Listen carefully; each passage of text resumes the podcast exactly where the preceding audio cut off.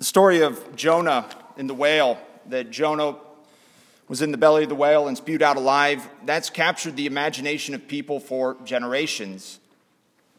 The book of Jonah, where we have our first reading, though, it, it, the whale is not central to this short book of a minor prophet in the Old Testament. Really, this book that's maybe four chapters in length, it tells us that God is Lord over all people, all nations, not just his chosen people. And so, really, what the two points that follow from that is that God, uh, his authority extends over the nations, and he will exert his justice on those who warrant punishment for their sins. But at the same time, God is merciful, so he will forgive those nations that repent of their sins. You know, our, our first reading today, uh, it's very rich, but we need to understand it in the fuller context of this book of Jonah. So let's look at some of the main points of this book to, to kind of get a, a more complete grasp of what this first reading is telling us. And the first thing to know about Jonah is this he's a reluctant prophet. The book of Jonah begins by God saying, Go to Nineveh because the wickedness of Nineveh has become too much, essentially. And Jonah's response to this is to run away. He does not want to go to Nineveh to prophesy. Why? Because Nineveh is not a city in Israel, it's a city in Assyria. And Assyria is Israel's enemy. Jonah lived about one generation before the Assyrian Empire would conquer the northern kingdoms. So he wants nothing to do with that.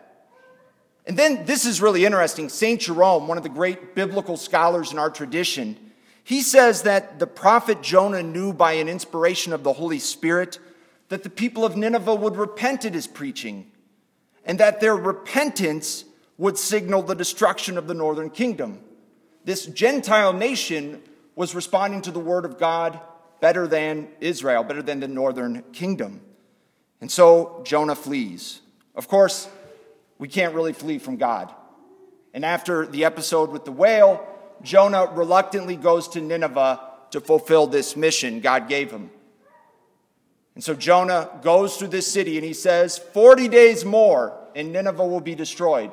That's it. He doesn't promise salvation for repentance. He doesn't talk about the mercy of God or forgiveness or compassion. It's a very severe message. It's a fire and brimstone sermon if ever there was one. And Nineveh repents. You know, to go back to St. Jerome, he said that had it been otherwise, they would not have repented. Had he come talking about the gentleness and the mercy of God, his compassion, they wouldn't have repented. He, Jerome thought it was necessary to cut through the arrogance and the decadence of Nineveh with this severe message. Jonah was a dour, conflicted man, an imperfect man as we all are. But he was the chosen, imperfect instrument to bring about the conversion of Nineveh, the repentance of Nineveh. You know, I've thought about Jonah a lot this past week, not only because I was preparing a homily on him. You know, on Wednesday, we inaugurated our 46th president, uh, Joe Biden, and so for the first time in nearly 60 years, a Catholic is in the Oval Office. And while there are some areas of a, uh, agreement between the church and the new administration, I, would be lying if I said it's not going to be a tense four years say, at the very least. Take, for example, what happened on Friday. Friday was the 48th anniversary of the Supreme Court decision Roe versus Wade, this tragic decision that legalized abortion. And since 1973, this anniversary has been a day of prayer and penance for Catholics, where we pray for the legal protection of the unborn. Well, on this day of prayer and penance, President Biden released a statement emphasizing his commitment to codifying Roe v. Wade as the law of the land and appointing pro abortion judges. Now, maybe you're thinking, why are you talking about this? What, is this? What could this possibly have to do with Jonah? And I, will, I would say three things. First, on a more of a personal note, I sympathize with Jonah, the reluctant prophet. Believe it or not, I don't particularly enjoy talking about these quote unquote political issues in homilies. And in 2020, it felt like I had to do that, you know, we priests had to do that more than usual. And I'm sure we are all more than a little burnt out on the intensity of politics the past year plus. And yeah, it would be a whole lot easier to punt and not talk about the already sensitive issue of abortion made complicated by a baptized Catholic president who promises to keep abortion enshrined as the law of the land. But Jonah shows us the foolishness in trying to run away from God and the mission he's given to us. So it's out of this sense of obligation that, you know, I, I remind everyone that since the very beginning, since the first century, the church has taught that abortion is wrong, is evil, and, and this is not a teaching that can change or will change. You know, the simple truth is, we don't determine for ourselves what is good and what is evil, what is right and what is wrong. We don't get to pick and choose which tenets of the faith we're going to follow and which ones we're going to conveniently ignore. Jesus in our gospel today, he says, repent and believe in the gospel. Turn away from evil.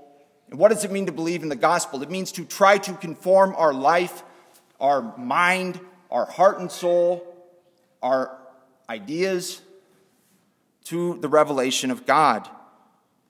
And central to God's revelation is that all human life is sacred.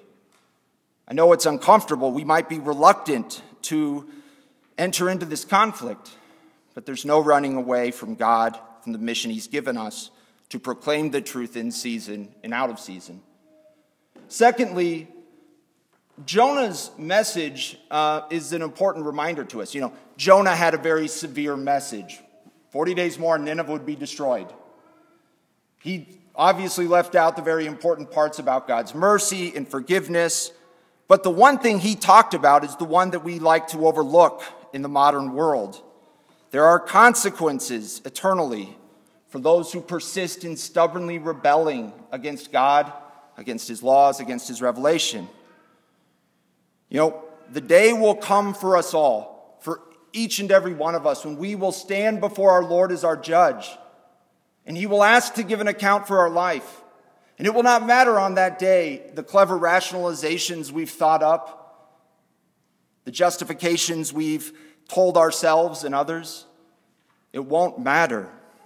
But I will break here with Jonah because, yes, God is just, and yes, there are eternal consequences for rebelling against him. But God is merciful, and now is the time to take advantage of his mercy. Now is the time to repent and to confess our sins and to be forgiven.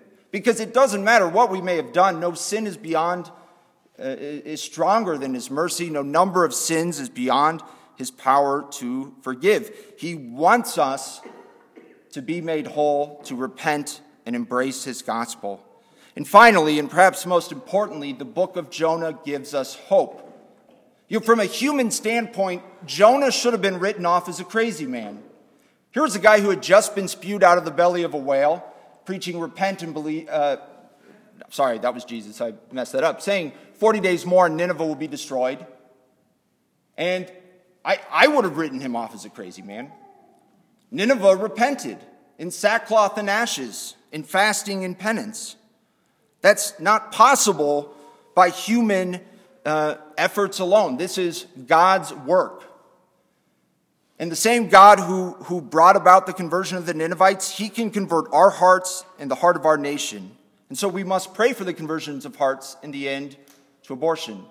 You know, I used this anecdote several weeks ago, but I'm going to repeat it because I, I think it's very instructive. In 1917, the middle of World War I, young men are dying in droves on the front, and Our Lady appeared to three shepherd children in Fatima in Portugal. And when she first appeared on May 13th, she said to them, Pray the rosary every day to bring peace to the world and an end to the war.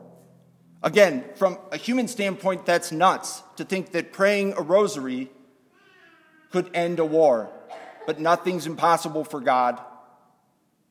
And if we look throughout history, we've seen that devotion to Our Lady, turning to her with the rosary, has ended wars and plagues and disasters down through the ages. We need to go to Our Lady every day and pray the rosary because God and Our Lady are not any less powerful than they were 104 years ago. Let us pray and let us hope that the same God who converted the Ninevites at the preaching of a reluctant prophet can change our hearts and bring our nation to repentance, the repentance we so desperately need.